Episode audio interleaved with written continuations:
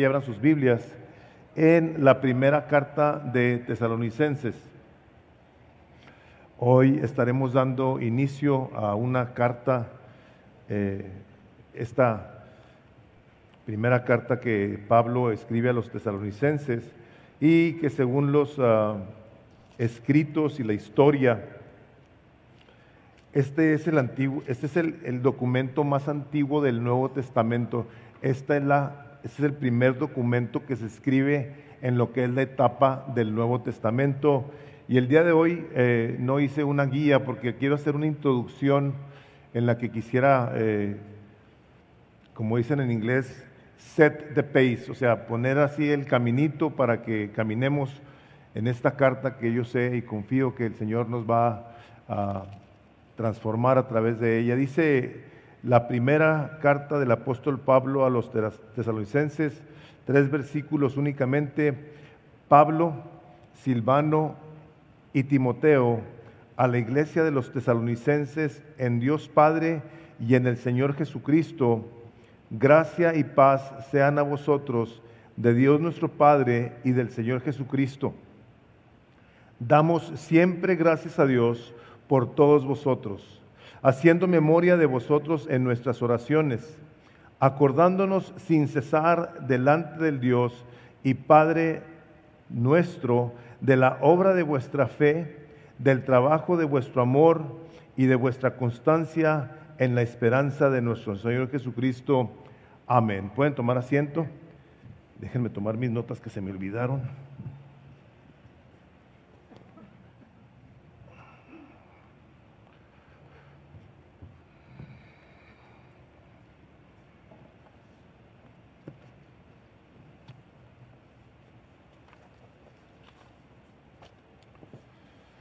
Esta carta está dirigida a esta iglesia que el apóstol Pablo, eh, de, la, de la cual Pablo es el fundador de ella.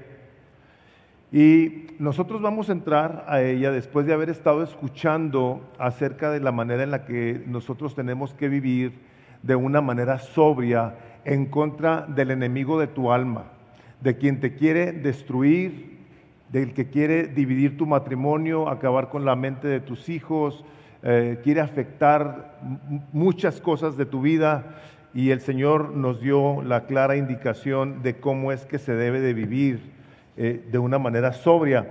Ahora, esta carta, esta carta inspirada por el Espíritu Santo de Dios, continúa precisamente en esa línea. Nos va a estar dando una dirección mucho, muy clara en cuanto a cómo debe de verse una iglesia a la cual eh, el apóstol alaba. Esta es una carta que tiene características que son el resultado de la vida de las personas que en ella se congregan. Tú y yo tenemos que tener una cosa clara. Cuando hablamos de la iglesia, cuando hablamos bien de una iglesia, estamos de cierto modo hablando bien de nosotros. ¿Por qué? Porque somos nosotros los que conformamos esa iglesia de la cual tú y yo hablamos. Entonces aquí Pablo está dirigiéndose a ella y les está diciendo cosas que son totalmente aplicables a nosotros. Esto tomó lugar hace dos mil años y una de las particularidades de esta carta es que habla acerca de, los, de lo que se llama la escatología. Para los que van a venir al curso de teología, van a escuchar algunos términos de ello, pero les van a decir el significado. ¿Qué quiere decir escatología? Es el estudio de los eventos del final de los tiempos. Y, y el día de hoy ahora como resultado de la pandemia, hemos visto un sinnúmero de personas que han afirmado tener conocimiento de la segunda venida del Señor Jesucristo, del rapto, de cantidad de cosas que el Espíritu Santo de Dios quiere que nosotros tengamos bien claro y que nos demos cuenta que esto que se está hablando el día de hoy, del final de los tiempos, tiene ya más de dos mil años. Dos mil años. Lo que estamos viviendo nosotros, aún la pandemia, no es nada nuevo. Ustedes todos ya saben que ha habido varias pandemias en el mundo, en la historia de la humanidad, perdón. Y en estos tiempos, en esos tiempos que se han presentado este tipo de eventos, siempre sale a relucir el final del mundo. Y Cristo ya viene y eso es lo que hay que hacer y escucha la predicación de fulano de tal y escucha esta otra predicación. Y esas que dices tú, hijo mano, ¿por qué mejor no leemos la Biblia? ¿Por qué mejor no le ponemos atención a lo que el Espíritu de Dios tan claramente nos ha dejado escrito?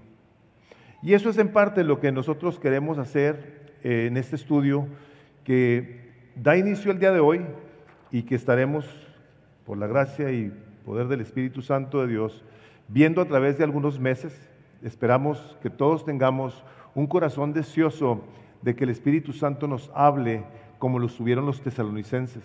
Y quiero nada más para que tengamos una breve eh, idea de cómo empezó esta iglesia. Quiero que leamos en el capítulo 17 del libro los Hechos cómo empezó la iglesia de Tesalónica. Si, abren sus Biblias en el capítulo 17 de los Hechos y dejen ahí su separador, los que recibieron su ah, boletín de anuncios, ahí viene un separador, cortesía de mi mamá, por cierto. Gracias, mamá. A toda la iglesia le tuvo que haber tocado una cosita como estas para que lo puedan pasar más adelante.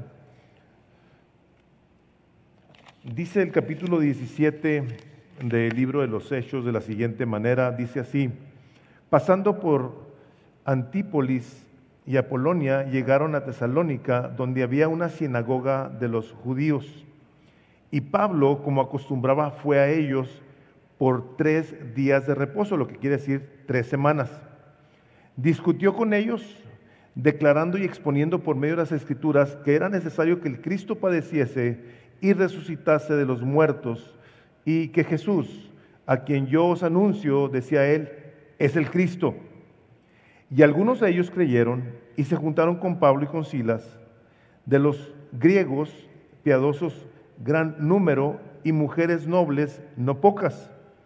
Entonces los judíos que no creían, teniendo celos, tomaron consigo algunos ociosos, hombres malos, y juntando una turba, alborotaron la ciudad y asaltando la casa de Jasón, procuraban sacarlos al pueblo.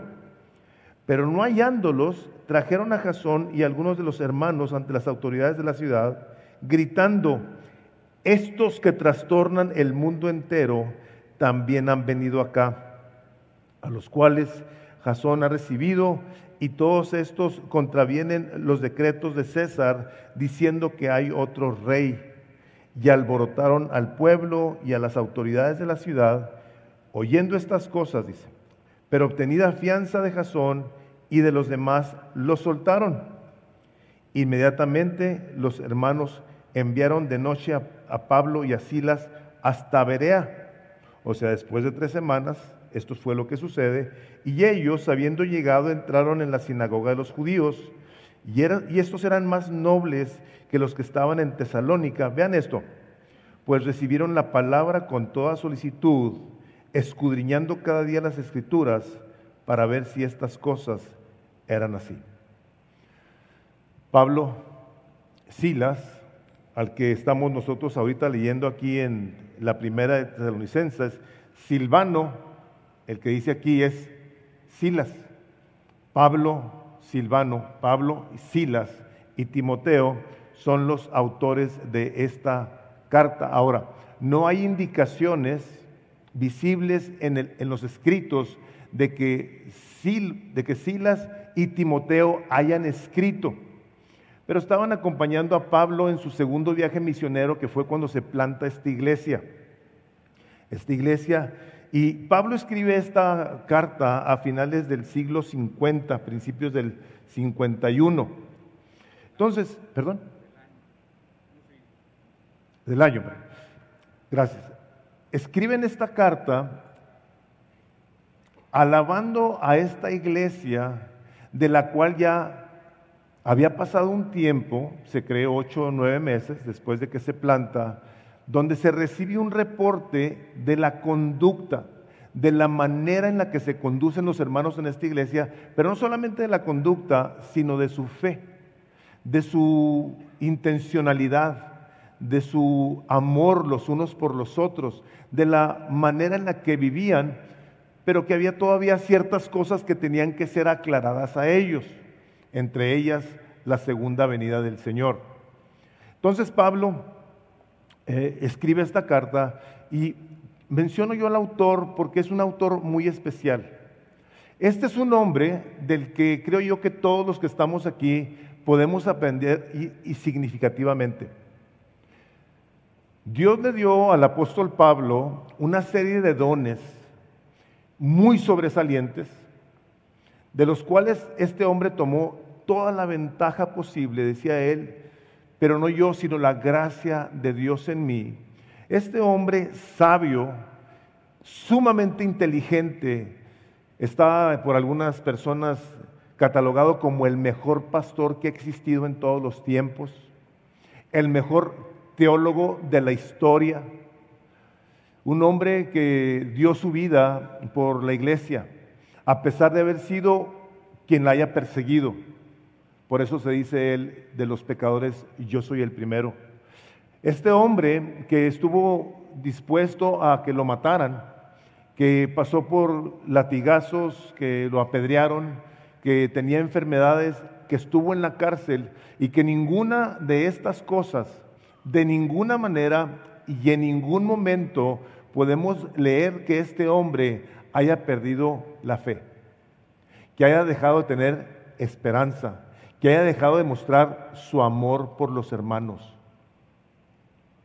Y esto es algo admirable para todos nosotros, porque muchas veces nos enterramos una espina y a veces no sabemos ni qué hacer nos pegamos en el dedo gordo del pie y estamos llorando. Y este hombre, con todas las situaciones terribles que pasó, siempre estuvo hablando no únicamente de las cosas que acabo de mencionar, sino del gozo.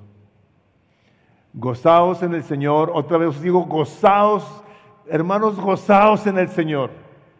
Este es el hombre que escribe a esta iglesia y que les dice a los tesalonicenses, a manera de afirmar la fe de ellos, les dice a la iglesia de los tesalonicenses en Dios Padre, la primera vez a la iglesia, a la iglesia de Dios en la persona de Jesucristo. Quiere Pablo, de una manera mucho, muy clara, que sepan ellos que si no está Cristo presente en la iglesia, no es la iglesia de Dios. Y de, hecho aprovecho yo para decirles lo siguiente, cuando nosotros hablamos de Dios, se los he dicho varias veces y se los quiero repetir otra vez, no hablemos de Dios de una manera genérica. Cualquier persona de cualquier religión en el mundo habla de Dios de una manera genérica. El apóstol Pablo nunca lo hizo, el Nuevo Testamento nunca lo hizo. Hablamos del Señor Jesucristo como nuestro Señor y Dios, delante del cual se arrodilló Tomás y dijo, mi Señor y mi Dios. Y Pablo aquí le dice en, Dios Padre y en el Señor Jesucristo. Si no está el Señor Jesucristo, no es la iglesia de Dios.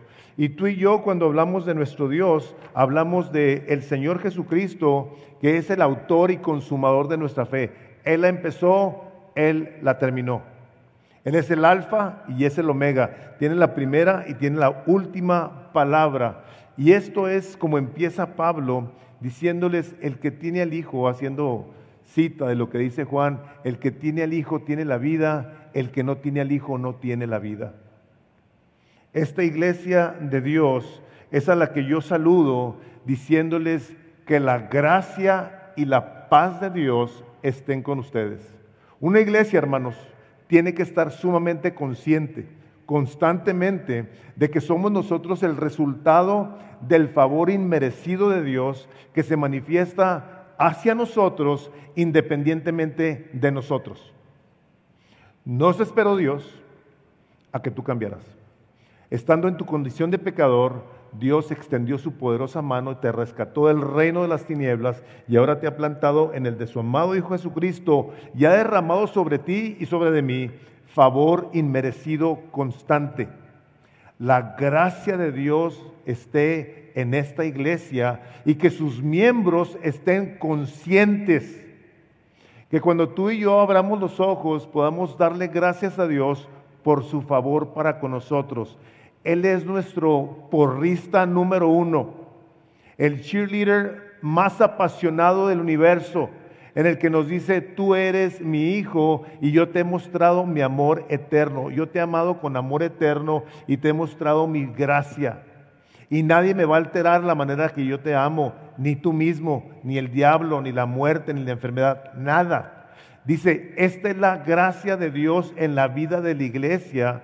Hermanos, pero no debemos de leer estas cosas únicamente y quedarnos con este conocimiento de una manera intelectual, sino que sea una realidad de nuestras vidas. Que cuando nosotros nos volteemos a ver y veamos nuestras vidas, aún con nuestras dificultades, digamos, la gracia de Dios esté contigo. La gracia de Dios sea sobre tu vida. Gracia de Dios en esta iglesia y en cada persona. Pero luego les dice, no únicamente que la gracia de Dios venga a sus vidas, shalom. Gracia y shalom. En nosotros, en nuestro tiempo, nuestra, eh, nuestro entendimiento de la palabra paz es prácticamente una ausencia de conflictos. En el tiempo en el que se escribe el Nuevo Testamento estamos hablando de un término que significa yo pido a Dios por tu bienestar espiritual. Yo pido a Dios que estés tú bien emocionalmente. Te deseo salud, prosperidad, bendición. Eso es shalom. Eso es lo que Pablo está hablándole a esta hermosa iglesia, que hermanos, yo les suplico, que a la hora de que entremos en esta nueva etapa, en esta nueva serie de la vida de los tesalonicenses, nosotros tengamos el deseo de imitarlos. A mí me llama mucho la atención que de las siete iglesias que están en el, en el libro de Apocalipsis, nada más tres estén bien. A las otras cuatro les llaman la atención, cuatro o cinco.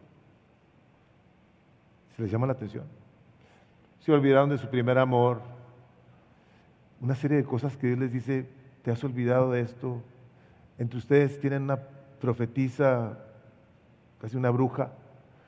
O sea, Dios hablándole a las iglesias, llamándole la atención. Y aquí el Espíritu Santo de Dios le habla a Pablo y le dice, esta es una iglesia admirable. Ese ese shalom que viene por parte de Dios a nuestras vidas es nada más y nada menos que la misma presencia del Señor Jesucristo en tu corazón y en el mío. Yo soy el camino, la verdad y la vida, dice el Señor Jesucristo. Él es el príncipe del shalom, Él es el príncipe de la paz. Algo de lo cual nosotros tenemos que estar llenos constantemente, agradecidos porque se nos ha dado por la gracia de Dios. El creyente en términos generales debe de ser una persona que lo caracterice la paz. Le decía ayer una persona, no es que las cuestiones externas estén bien en tu vida, es la cuestión de tu corazón. Viene de adentro el que tú puedas experimentar la paz de Dios, que sobrepasa el entendimiento del hombre. Entonces Pablo en esta introducción, en, esta, en este saludo, es lo que pide lo que pide a Dios por ellos. Dice, y paz sean a vosotros de Dios nuestro Padre y del Señor Jesucristo. Quiere Pablo que quede bien claro que es el Padre y es el Hijo.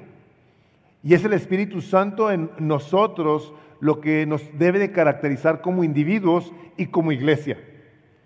Eso es lo que nosotros queremos tener siempre presente en nuestras vidas, no únicamente como iglesia, sino también como personas en la que nuestras vidas familiares, relacionales, laborales, nosotros estemos agradecidos con Dios por la presencia de Jesús y por sus bendiciones que vienen como resultado de su presencia.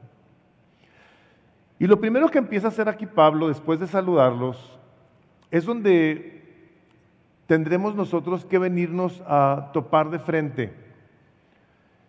Y suplico a Dios y les pido a ustedes que también supliquen al Señor por ustedes y por los que están a su alrededor. Que seamos así. El apóstol Pablo dice, damos siempre gracias a Dios por todos vosotros. Nosotros, nosotros tenemos gente que amamos. Tenemos familia, por supuesto. Tenemos grupos de personas con los que nos relacionamos más que con otros. En iglesias de este tamaño es un poco más difícil, por eso tenemos los grupos de casa. Y muchas personas, a la hora de que vivimos de esa manera, no pasan en nuestro radar. Pero Pablo, habiendo plantado esta iglesia, no se sabe el número de personas que había en ella, dice, yo siempre doy gracias a Dios por todos. Por todos. No por mis padres o mis hermanos o mis hijos o mis cuñados, mis primos, por todos. Y la cosa, la cosa con la que nos topamos nosotros en una congregación como esta o en nuestra vida personal, relacional, es que muchas veces no vamos a dar gracias por todos. De hecho, vamos a tener dificultad para hacerlo. Sobre todo cuando nos topamos con personas que no son de nuestro agrado, cuando son personas con las que no hemos tenido una buena experiencia. Y Pablo aquí, con el corazón lleno de gratitud por una iglesia a la cual le acaba de decir que la gracia y la paz de Dios estén con todos ustedes, yo por eso de entrada le doy gracias a Dios por todos. Nos llamamos nosotros creyentes, nacidos de nuevo, tenemos una nueva humanidad, a pesar de que somos imperfectos, pero somos parte de la familia de Dios. Ahora somos hermanos en Cristo. Este es un regalo que Dios nos ha dado. O sea, yo creo que si tú has experimentado, espero que tu experiencia haya sido siempre buena hasta el día de hoy, aún con defectos y pecados, que tu experiencia al conocer hermanos, al conocer gente en la iglesia de Dios y llegar a desarrollar una relación con esas personas, tú en un momento dado hayas experimentado gracia, hayas experimentado bendición por parte de ellos hayas recibido tal vez un abrazo, buenas palabras que bendigan tu vida. Y aquí lo que Pablo es que está saludando a una iglesia que a pesar de que tiene errores, Pablo le da gracias a Dios por ella. Hay otra carta que el apóstol Pablo escribe, que es la primera carta de los Corintios. Y es una iglesia muy diferente a la de los tesalonicenses. Es una iglesia llena de errores. Entre los errores que hay ahí es que están todos divididos. Yo soy de Pablo, yo soy de Cefas, yo soy de Apolo, divididos. Divisiones entre los hermanos, al grado de que hay quien haya llevado a otro hermano a una corte, dice, en una iglesia. Un hermano llevando a otro hermano a la corte. Un hombre teniendo relaciones con la esposa de su padre, o sea, nada, de él, pero esposa de su padre. Problemas matrimoniales, de divorcio. Otros estaban tomando la cena del Señor y era diferente a como lo hacemos nosotros ahora, todo esto por cuestión de, de higiene y de sana distancia y etcétera, y conveniencia también. Pero tenían ahí vino. Y había gente en la iglesia de Corinto que tomaba la copa y se emborrachaban. ¿Me están oyendo bien? Se emborrachaban a la hora de tomar la cena del Señor.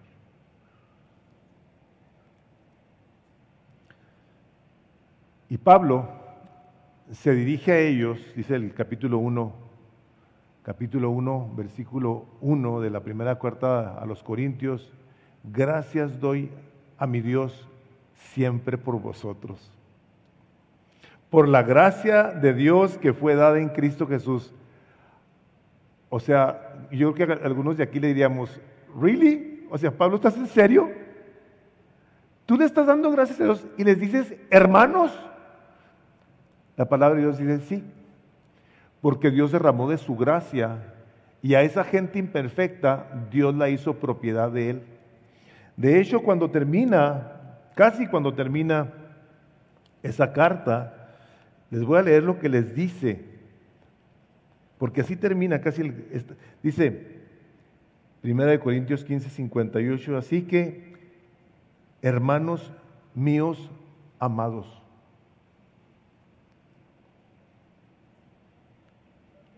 Primera de Corintios 15, 58. Estad firmes y constantes, creciendo en la obra del Señor, sabiendo que vuestro trabajo en el Señor no es en vano. Amados hermanos, Pablo se dirige a una iglesia en la que está llena de pecados, se pudiera decir.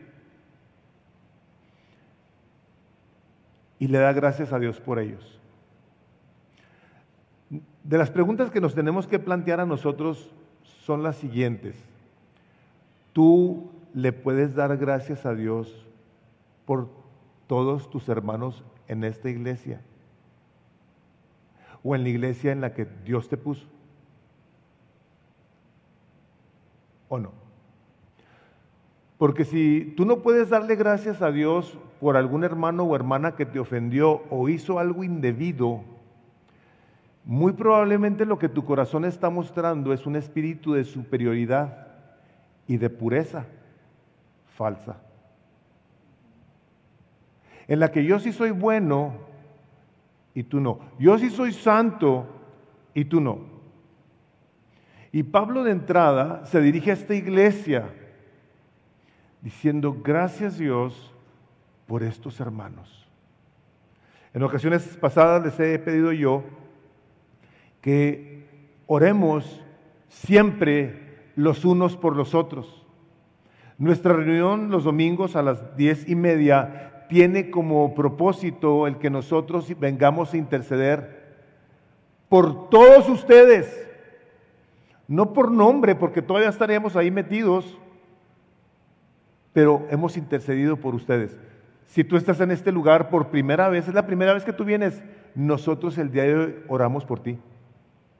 Y le pedimos al Señor, le dijimos, Señor, te pedimos por las personas que vengan por primera vez a este lugar. Que tu Espíritu Santo a través de la predicación de tu palabra ministre sus corazones y los bendiga. Que si hay dificultades en ellos, Señor, que tú los ayudes a que salgan de esas situaciones. Lo hemos hecho, lo hemos hecho porque estamos informados por la palabra de Dios a hacerlo, número uno. Pero la segunda cosa y más importante, ¿sabes por qué es? Porque te amamos. Nosotros lo queremos hacer porque te amamos. Nosotros genuinamente deseamos el bien para ti. Y creo que tenemos que tener ese corazón como familia de desear siempre lo mejor los unos para con los otros. Si tú y yo no podemos dar gracias por todos en esa iglesia, algo no está bien contigo y conmigo. Algo tiene que cambiar tenemos que tener cuidado, porque la palabra de Dios dice que Él ha hecho de su iglesia un solo cuerpo con muchos miembros. Somos miembros los unos de los otros y por esa razón tenemos que ver por el bien de los miembros de nuestro cuerpo. Eh, mi mano derecha, si hablara, no le podría desear mal a mi mano izquierda porque sería incongruente, sería una locura. Bueno, de la misma manera, yo no puedo desear mal a un hermano, a una hermana, aunque me haya ofendido, yo no podría desearle el mal. Su bienestar, a final de cuentas, viene siendo mi bienestar. Y debe ser la manera de conducirnos los unos para con los otros en todo tipo de relación como en el matrimonio, como en la paternidad con los hijos. Deseamos el bien de las personas que Dios nos ha regalado porque vienen a enriquecer nuestra vida. Somos un solo cuerpo y nuestro deseo es que todo el cuerpo funcione bien. ¿Para qué? Para la gloria de Dios. Gracias a Dios por las personas que oran por los líderes. Hermanos, Pablo no estaba aquí diciendo, ah, yo estoy orando por los pastores. No, por todos, por los líderes, por los amigos, por los conocidos, por los que no conoces, por los que te caen bien y te simpatizan y son tus amigos y por los que no también. Nosotros tenemos por la gracia de Dios la oportunidad de ejercitarnos en el amor, orando los unos por los otros, pidiéndole a Dios su bendición en la vida de los demás. Ese es parte del placer que nosotros tenemos como hijos de Dios de podernos ejercitar al estar orando por alguien más. Les comenté en una ocasión que el pastor eh, Charles Spurgeon decía, nadie me puede hacer mejor bien que estar orando por mí. El corazón, el corazón está siendo afectado cuando nosotros levantamos a una persona en oración. Hermanos, aquí todos, si no todos la mayoría, y si no, eventualmente serás ofendido por alguien. Y es importante que a la hora que tú sufras una falta, un error de alguien más, que tú lo primero que hagas es perdonar a esa persona y empezar a orar. Porque el Señor Jesucristo fue muy claro cuando dijo, los gentiles aman a sus amigos y los bendicen, dice, y si tú lo haces, no estás haciendo nada, nada de más. Dice, eso lo, hacen, eso lo hacen los paganos. Por eso dice la palabra de Dios que nosotros oremos por los que nos maldicen y os persiguen. Es donde verdaderamente el carácter de un creyente va a salir a flote. Por lo tanto, es importante que tú y yo tengamos a manera de hábito el orar siempre por la iglesia en la que el Espíritu de Dios te ha colocado, con todos sus errores. No importa. Tú estás en esa iglesia y mientras tú estés va a haber errores. Por lo tanto, ora por tus hermanos con errores y pide al Señor que los bendiga. Ora por lo que el Señor está haciendo en la vida de los demás hermanos, en los que conoces y en los que no conoces, porque hermanos nosotros nos podemos ver. Y una cosa curiosa que tenemos los humanos, la mayoría, es que no nos gusta que la gente se dé cuenta de que andamos batallando. Comúnmente le preguntamos a las personas, ¿cómo estás? ¿Y qué es la respuesta? Bien. Y muchas veces no estamos bien. Entonces, Señor, te pedimos por las personas que el día de hoy están pasando por tremendas situaciones y dificultades. Por los que están tristes y están desanimados y están desesperanzados, Señor, te suplico por esa persona que muy probablemente está sentada enseguida de mí. Les platiqué hace muchos años la historia de una persona que estaba en una línea de producción en una maquiladora. Y de repente esta mujer creyente deja de ver a la que estaba sentada enseguida de ella y días después regresa y regresa con vendas en las muñecas. No se hablaban, estaban sentadas ahí. Y, este, y regresa esta mujer con sus vendas y esta que estaba sentada de este lado le dice, perdóname, dice, pero ¿qué te pasó? Le dice, fíjate que me quise quitar la vida pero en el hospital una persona me habló de Cristo y te quiero yo hablar de Cristo a ti ahora. Y esta persona le dice, yo también soy cristiana. Le dice, ¿y por qué nunca me dijiste nada? Sentadas enseguida una de la otra. Aquí hay situaciones, hay debilidades, hay problemas, hay muchos gozos y alegrías de las cuales nos gozamos y por las cuales pedimos a Dios que continúe derramando bendición, que haya mucha gente que esté aquí muy fuerte, porque es la persona precisamente que puede orar por el débil, que la puede aconsejar y que la puede bendecir. Pero independientemente de ello, hermanos, nosotros tenemos que estar orando y dando siempre gracias a Dios por esas personas. El apóstol Pablo Dice, haciendo memoria de vosotros en nuestras oraciones. Él a la hora de que está orando, está orando siempre, no de vez en cuando, y como les decía, es una clara muestra de un genuino amor por los demás. En ocasiones cuando salimos de este edificio, eh, de repente hasta yo me, da risa, ¿no? Porque le preguntaba una vez a un joven, el papá le preguntaba y luego nos platicó el papá, ¿qué te pareció la predicación? Eh, bien. Y le dice el papá, ¿de qué fue? Pues de Dios. de Dios. Dice, ¿pero de qué fue el tema? Dice, no, pues no me acuerdo. O sea, salimos de aquí, aquí había estado el joven, y no se acordaba de que había sido la predicación. Porque empezamos a vivir nuestra vida de una manera muy normal, en nuestros quehaceres, en nuestras rutinas, y nos olvidamos de algo muy importante que a Dios le ha placido regalarte, ser parte de su familia. Son personas que en un momento dado, de alguna manera u otra, dependiendo mucho de tu intencionalidad en querer ser partícipe, de quererte involucrar, van a ser importantes en tu vida esas personas. Eh, platicaba el otro día con una de mis hijas y me decía cómo se ha enriquecido su vida a la hora de estar sirviendo. Desde que tengo su razón que esta chiquilla está sirviendo y le decía yo, es que lo, es lo que hace la iglesia. Dios por medio de la iglesia te enriquece, te agrega, te suma, te edifica, te transforma, te permite saber que hay mucha gente que piensa como tú, que cree lo mismo que tú y que a final de cuentas Dios en su misericordia la ha agregado a tu vida para tu bendición y para que tú seas bendición en la vida de ellos también. ¿Oramos por ellos durante la semana o no? ¿Está la iglesia del Señor Jesucristo siendo algo presente en nuestras oraciones? ¿Nos acordamos de nuestros hermanos, de las dificultades que hay? Y les tengo que decir esto, no es necesario que nosotros sepamos qué es lo que estás tú pasando de una manera pública. No, no es necesario. Creo que si tú estás pasando por una situación difícil, personal, familiar, relacional, matrimonial, sí necesitas venir a hablarlo, o sea, y te lo digo a manera de, de sugerencia, yo te propongo que consideres hablar con alguno de nosotros, tal vez no tengamos la respuesta a tu problema, pero sabes una cosa, sí vamos a orar por ti. Vamos a orar por ti y vamos a tratar de darte el mejor consejo bíblico que podamos.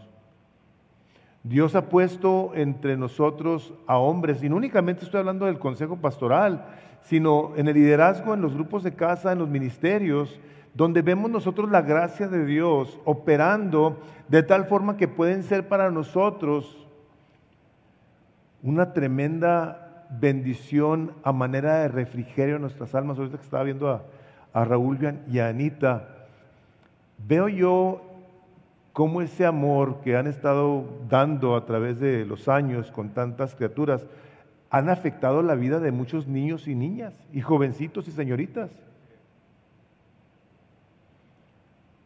Aguana está en mis oraciones y espero que esté en las tuyas. Que estemos orando siempre por los maestros, como lo hacemos los domingos, por todos los que ministran aquí, por los que están en la bienvenida, por los que tocan, por los que mueven los botones del sonido. Hermanos, todos y cada uno de nosotros tenemos responsabilidades dadas por Dios y el Señor nos dice, orad los unos por los otros. Y eso es lo que Pablo está haciendo con los tesalonicenses. Dice, yo hago memoria de vosotros en mis oraciones. Y empieza Pablo a decir, ¿por qué ora? Habíamos hablado anteriormente de cómo el apóstol Pablo cuando oraba por los tesalonicenses, por los ah, efesios, perdón, decía, te pido para que les abras los ojos y puedan ver el amor de Cristo que excede todo entendimiento. Si tú y yo no estamos viendo el amor de Cristo que sobrepasa nuestro entendimiento, necesitamos que Dios abra nuestros ojos y podamos verlo de tal manera que nos apropiemos de Él y nos deleitemos con Él. Por eso tanto habla la palabra del deleite de Dios. Dice en esta parte, acordándonos sin cesar delante del Dios y Padre nuestro de la obra de vuestra fe. Para los que estuvieron aquí el domingo pasado, ustedes escucharon una extraordinaria exposición de una fe genuina y una fe falsa. Una que busca su conveniencia, que busca a Dios porque le va a ayudar, porque lo va a sacar del problema, y el otro que aunque tenga problemas va a descansar en la gracia, poder, soberanía y voluntad de Dios, que aunque no le dé respuesta a sus oraciones específicas, está creyéndole, está esperando en Él, está dependiendo de Él, donde lo más importante en la vida del creyente va a ser que Cristo lo salvó, lo hizo renacer a una esperanza viva y nueva. Y aquí dice Pablo, le doy gracias a Dios por la fe que tienen. La fe que tienen ustedes no es una fe convenenciera, es una fe genuina, una fe que los lleva a agradecer a Dios aún en medio de dificultades y es precisamente Pablo el que Dios escogió para decirnos que se puede tener fe en medio de las peores circunstancias. Por eso empecé dándoles una breve reseña de la vida de este hombre que si alguien pasó por situaciones que podía haber dudado del cuidado, del favor de Dios, fue él. Y ahora voltea y ve a una iglesia en la que dice, yo le doy gracias a Dios por la fe que tienen. Una fe que los lleva entonces a dar fruto. Se ve la fe de ustedes no de una manera subjetiva, intelectual, interna. Aquí hay un testimonio que Timoteo le va a dar, lo vamos a leer más, adelante en otra predicación. Le da un testimonio a Pablo y le dice, en esa iglesia la gente tiene fe. La fe, hermanos, la fe tiene que venir siempre acompañada de obras. Escúchame bien lo que voy a decir, una fe sin obras está muerta. El medio hermano del Señor Jesucristo, el apóstol Santiago, inspirado por el Espíritu Santo, escribe en el capítulo 2, versículo 17 de Santiago, así también la fe, si no tiene obras, es muerta en sí misma. Pero alguno dirá, tú tienes fe y yo tengo obras muéstrame tu fe sin tus obras y yo te mostraré mi fe por mis obras. ¿Tú crees que Dios es uno? Cuestión de fe, bien haces. También los demonios creen, no más que ellos también actúan, tiemblan. Congruencia de la fe en el creyente, buenas obras, fe, no fe salvífica, por supuesto, en los demonios, tiemblan. Dios es de veras. Hasta en el infierno el conocimiento de Dios tiene un efecto. Genera acción. Tiemblan. Mas quieres saber, hombre vano, que la fe sin obras es muerta.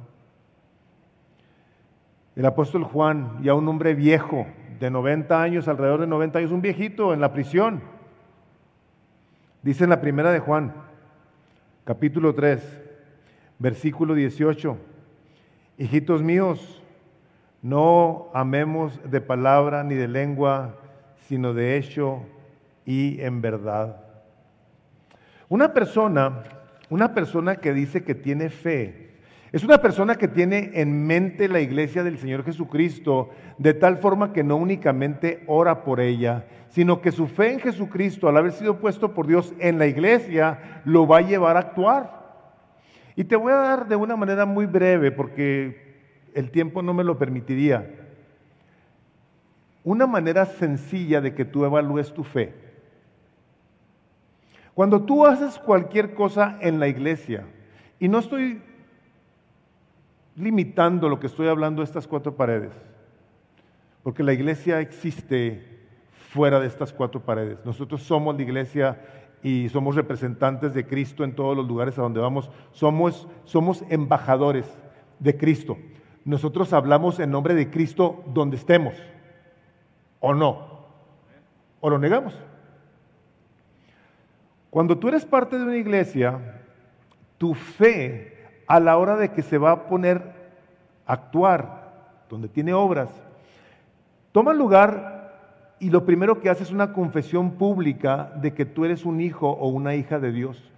tú estás comprometido con el cuerpo de Cristo. Y tú te vas a involucrar a servir. A servir, y quiero ser enfático en lo que voy a decir, a servir y no necesariamente en lo que te sea agradable. Ayer le decía a una pareja que casé, el amor te incomoda. El amor cuesta. ¿Sabes qué cuesta? Te cuesta todo. Qué padre que nada más sirvamos en lo que nos gusta, en lo que nos causa placer, en lo que nos conviene.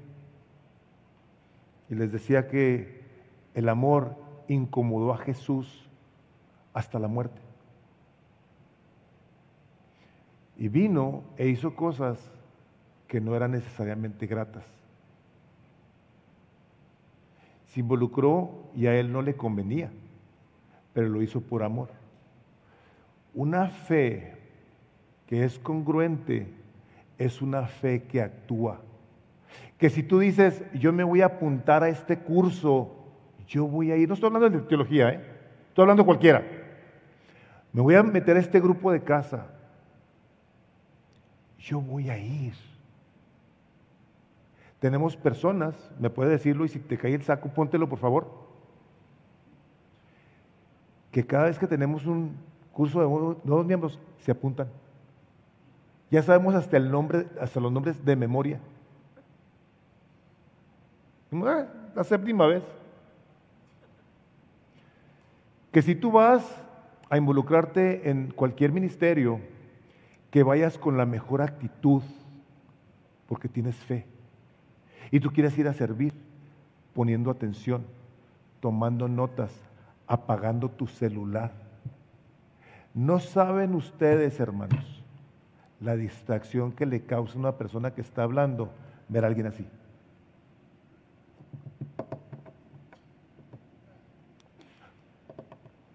Horrible. O estar en la reunión sin poner atención. Cuando una persona se apunta a algo, quiere ser fiel, porque lo está haciendo por fe. Porque la persona que te va a recibir se preparó. El curso en el que tú te apuntaste se preparó el material. La reunión a la que te invitaron y dijiste que sí ibas y no vas sin avisar, es una falta de respeto, pero sobre todo de amor. La persona tiene fe en que tú le dijiste, sí, sí voy a ir, y a la hora de la hora, tú no vas. Mi recomendación y mi petición, aprovechando que estoy hablando de esto, si tú no vas a ir, ¿sabes qué? Por favor, bórrenme. Bórrenme. No hagas esto. Una persona que tiene fe en su Salvador es una persona que es intencional. Porque lo que sigue de lo que está hablando Pablo, dice, de la obra de vuestra fe y del trabajo de vuestro amor. Hermanos, cuando nosotros estamos participando en algo, lo debemos estar haciendo por amor. O sea, Pablo les está diciendo, yo, sé que ustedes son gente de fe, pero están viendo que se aman. Y hablando de compromisos y responsabilidades y participaciones en cuestiones de grupos, etcétera, yo he visto a través de toda mi vida, tengo 40, voy a cumplir 46 años en esta misma iglesia. Mi misión de iglesia va a cumplir 22 años este mes, ah, el mes que entra, el 10 de octubre. Pero en la misma iglesia yo fui enviado, fuimos enviados de la iglesia de Ciudad Juárez y toda la vida me ha tocado ver una cosa. Gente que ama y que cuida de los hermanos que en un momento dado pasan por situaciones difíciles y lo he visto en los grupos de casa. He visto cómo en los grupos de casa, cómo el grupo de casa ha llegado a ser como un panal de miel para el que está triste, para el que está enfermo, para el que necesita que alguien le hable y que le lleve un plato de comida que alguien vaya, porque me ha tocado saber de personas aquí que las conozco personalmente, que han ido a limpiar la casa de personas enfermas. La prueba, la muestra de vuestro amor. El apóstol Juan, como les decía ahorita cuando escribió esa primera carta, dice, primera de Juan 4, versículo 7, dice, amados, amémonos unos a otros, porque el amor es de Dios. Todo aquel que ama es nacido de Dios y conoce a Dios. El que no ama no ha conocido a Dios, porque Dios es amor. Y les estoy hablando, hermanos, de un amor tangible, de un amor que se ve. No estoy hablándoles de un misticismo, de una subjetividad en la que tú ves una persona muy, muy bonita, que tiene una cara de piedad y no hace nada. Ay, sí. Que los ves nada. El amor cuesta, hermanos, y cuesta mucho. Cuesta desvelos y cuesta trabajo y cuesta dinero y cuesta muchas cosas.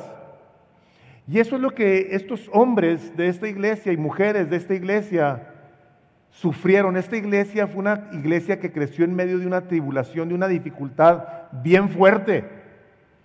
Nosotros por la incomprensible gracia de Dios tenemos medios de gracia para que las iglesias, y yo sé, casi casi estoy en contra de mí mismo, pero ahora se plantan de la mejor manera.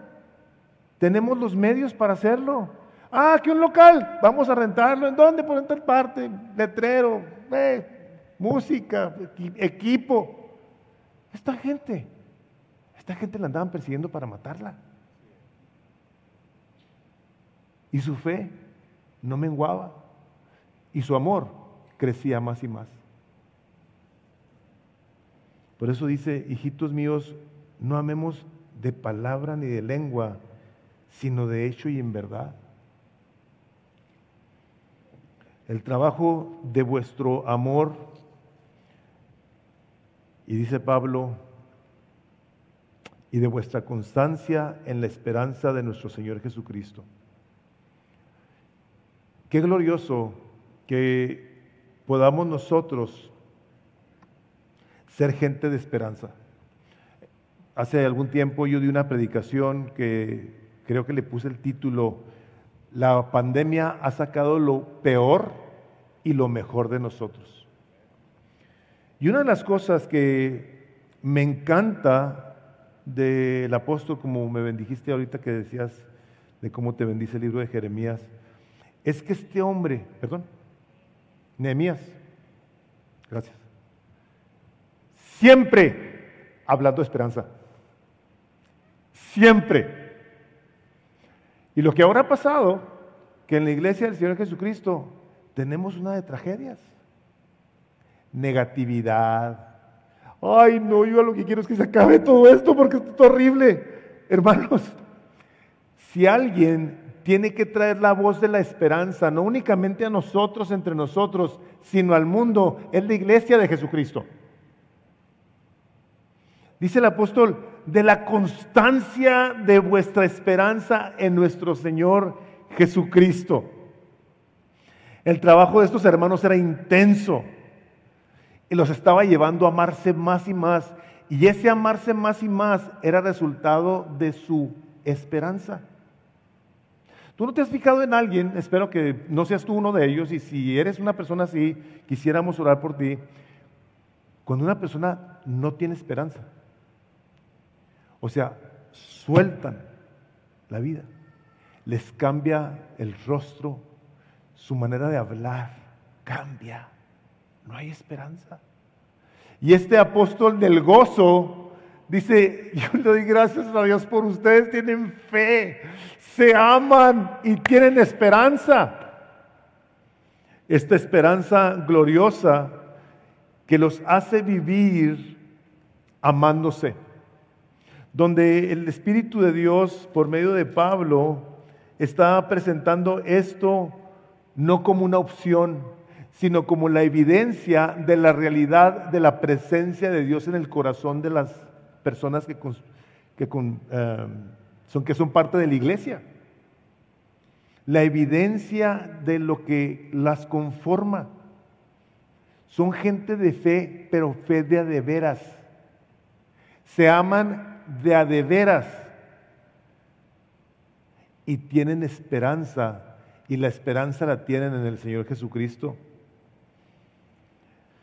Tenemos nosotros, hermanos, muchas oportunidades de poder hacer el bien y yo le doy gracias a Dios porque esta ha sido una iglesia sumamente generosa, dedicada, intencional, pero siempre, hermanos, siempre va a haber lugar para crecer, siempre.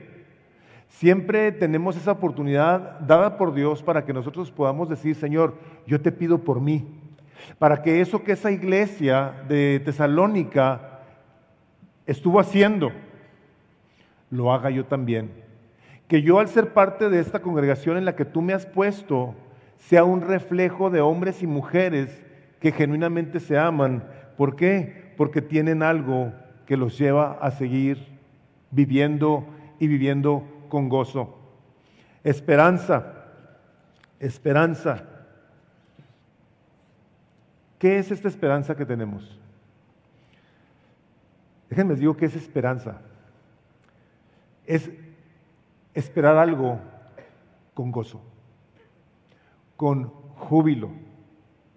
Es esperar algo bueno en el sentido cristiano. Es la expectativa alegre y confiada de salvación eterna, de tener esperanza contra la esperanza. ¿Qué quiere decir eso? Eso lo apunté cuando me acordé de Abraham. Dice, y tuvo esperanza contra esperanza. O sea, el hombre como dice la palabra, casi muerto, le dice Dios, vas a tener un hijo. Pues a la esposa le dio risa. La mujer estaba muy grande también. Dice la palabra, pero tuvo esperanza contra lo que veía. O sea, ¿qué esperanza tengo yo de tener un hijo? pero creyó al que era capaz de cumplir lo prometido. Y nosotros en ocasiones vemos la vida y decimos, esto no tiene esperanza. El Espíritu de Dios trae a Pablo estas palabras y se las dice. Y el Espíritu de Dios nos las dice a nosotros para que nosotros podamos vivir con esperanza. Y quiero cerrar con el siguiente versículo del capítulo 6 de Hebreos, donde el autor del libro de Hebreos, que se cree que es Pablo, a pesar de lo diferente de su manera de expresarse, dice el versículo 17 del capítulo 6 de Hebreos así.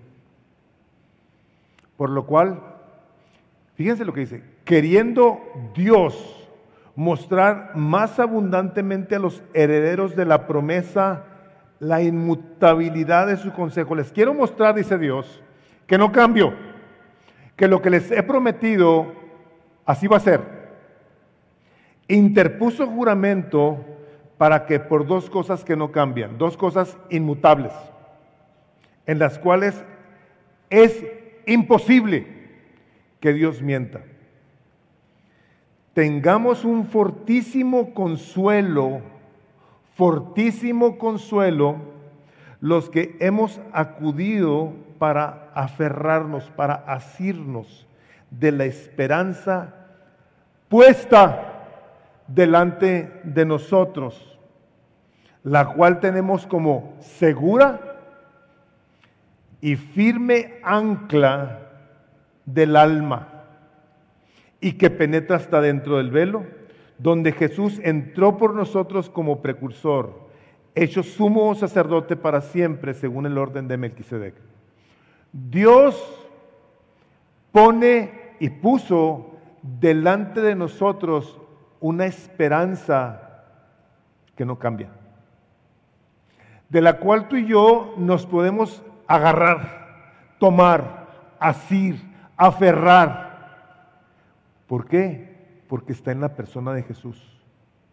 Y Él ya entró por nosotros y vino y dio su sangre para que todos pudiéramos tener esta esperanza de vida eterna, sabiendo que lo que estamos haciendo aquí no únicamente no es en vano, sino que va a darle gloria con tus acciones y decisiones que sean una muestra de tu fe y tu amor por Dios y por los hermanos.